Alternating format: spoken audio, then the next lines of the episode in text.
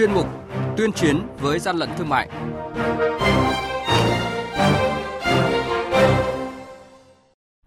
Thưa quý vị và các bạn, những thông tin có trong chuyên mục này hôm nay đó là Quản lý thị trường Hà Nội phát hiện cơ sở kinh doanh thời trang xâm phạm quyền sở hữu trí tuệ của thương hiệu đã đăng ký bảo hộ. Hà Giang thì thu giữ khối lượng lớn hoa cúc sấy khô không rõ nguồn gốc xuất xứ.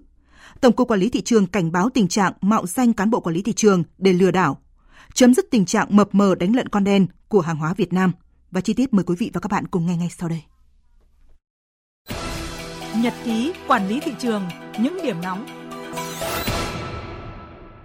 Thưa quý vị và các bạn, đội quản lý thị trường số 14 thuộc Cục Quản lý Thị trường Hà Nội vừa phối hợp với lực lượng chức năng đột xuất kiểm tra cơ sở kinh doanh quần áo Trần Thị Thắm, địa chỉ xóm Gốc Gạo, cụm 7 Mỹ Giang, Tam Hiệp, huyện Phúc Thọ, Hà Nội, phát hiện và thu giữ một lượng lớn quần áo và nhãn giấy có dấu hiệu xâm phạm quyền của công ty trách nhiệm hữu hạn may mặc Hoàng Nga. Bên cạnh đó, lực lượng chức năng còn phát hiện cơ sở này đang bày bán 600 chiếc quần nhãn hiệu LV có dấu hiệu giả mạo nhãn hiệu được bảo hộ tại Việt Nam. 160 kg thực phẩm là hoa cúc khô, hoa nhài vừa bị đội quản lý thị trường số 1 thuộc Cục Quản lý Thị trường tỉnh Hà Giang thu giữ trong quá trình kiểm tra kiểm soát thị trường. Số lượng hàng hóa này được vận chuyển trên xe ô tô biển kiểm soát 23T2299 do ông Hoàng Văn Quyền, địa chỉ tổ 10, thị trấn Việt Lâm, huyện Vị Xuyên, tỉnh Hà Giang điều khiển, nhưng không xuất trình được hóa đơn, chứng từ chứng minh tính hợp pháp của hàng hóa. Hàng nhái, hàng giả, hậu quả khôn lường.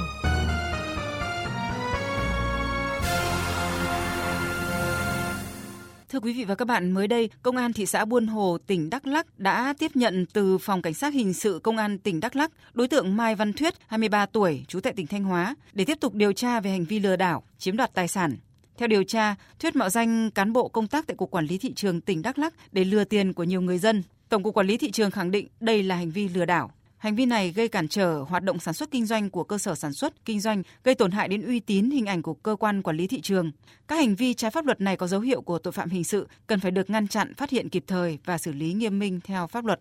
Để đảm bảo quyền lợi hợp pháp của các cơ sở sản xuất kinh doanh và uy tín của lực lượng quản lý thị trường, nếu phát hiện các cá nhân mạo danh, giả danh công chức quản lý thị trường để thông báo kiểm tra và đòi tiền bồi dưỡng, đề nghị các cá nhân tổ chức kịp thời phản ánh ngay qua đường dây nóng của Tổng cục Quản lý thị trường 1900 888 655, Cục Quản lý thị trường địa phương hoặc báo cho cơ quan công an gần nhất để có biện pháp xử lý kịp thời đồng thời tuyên truyền rộng rãi để các cơ sở sản xuất kinh doanh khác biết và phòng ngừa các thủ đoạn mạo danh, giả danh, lừa đảo của các đối tượng.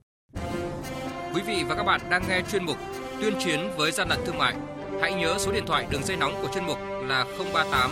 85 77 800 và 1900 88 86 55. Xin nhắc lại số điện thoại đường dây nóng của chuyên mục là 038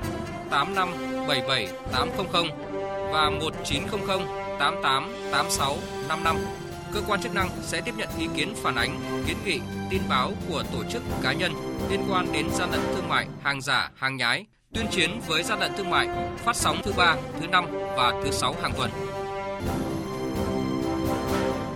Thưa quý vị và các bạn, nhằm ngăn chặn tình trạng gian lận xuất xứ mập mờ nhãn mắc hàng hóa đã xảy ra tràn lan trong thời gian dài tại thị trường nội địa, Bộ Công Thương mới đây đã xây dựng nghị định quy định rõ về hàng hóa sản xuất tại Việt Nam. Tình trạng gian lận xuất xứ mập mờ nhãn mát đã xảy ra tràn lan trong thời gian dài tại thị trường nội địa, gây đến những tác động tiêu cực đến hoạt động sản xuất kinh doanh của doanh nghiệp, làm ăn chân chính và thiệt hại đối với người tiêu dùng. Ông Trần Hữu Linh, Tổng cục trưởng Tổng cục Quản lý thị trường chia sẻ, vi phạm về ghi nhãn hàng hóa rất phổ biến, đối tượng kinh doanh nhập nhèm về nhãn mác để tiêu thụ hàng giả hoặc ăn theo thương hiệu nổi tiếng để lừa dối người tiêu dùng. Những vụ việc nổi cộm như Khải Siêu đã làm lung lay niềm tin của người tiêu dùng về hình ảnh chất lượng hàng Việt mà nước ta đã dày công xây dựng. Qua công tác kiểm tra kiểm soát thị trường thì lực lượng quản lý thị trường thấy rằng là đúng là có rất nhiều mặt hàng mà không rõ nguồn gốc xuất xứ và lưu thông trên thị trường nội địa của chúng ta. Thứ hai đúng là hiện nay có nhiều doanh nghiệp nước ngoài tìm cách đẩy mạnh xuất khẩu vào thị trường Việt Nam cái mặt hàng mà chất lượng thấp giá rẻ. Thứ ba vẫn có hàng hóa mà được thẩm lậu qua biên giới vào Việt Nam mà trên bao bì của những cái sản phẩm này ghi rõ là xuất xứ hoặc là sản xuất ở Việt Nam.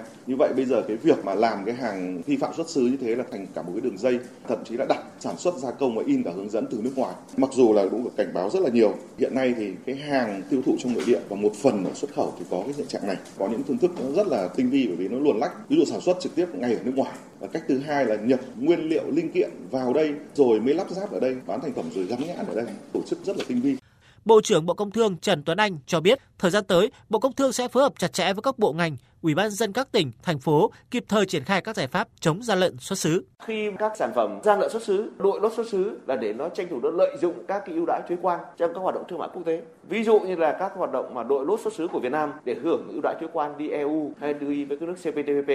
Thế nhưng bây giờ nó không phải là để xuất khẩu sang các nước đó mà nó lại nhằm gây vào tiêu thụ tại thị trường Việt Nam. Thế thì đây chính là cái hiện tượng cũng có cái bất thường mà chúng ta phải nghiên cứu đánh giá và thống nhất về cái tính chất, mức độ cũng như là cái yêu cầu đặt ra trong quản lý. Nhằm chấm dứt tình trạng mập mờ nhãn mác hàng hóa, Bộ Công Thương mới đây đã xây dựng nghị định về hàng hóa sản xuất tại Việt Nam. Trong trường hợp không chắc chắn về xuất xứ Việt Nam, tổ chức cá nhân có thể lựa chọn thể hiện cụm từ mô tả công đoạn gia công chế biến chính diễn ra tại Việt Nam, chẳng hạn như thiết kế tại Việt Nam, thiết kế bởi tên công ty tập đoàn, lắp ráp tại Việt Nam.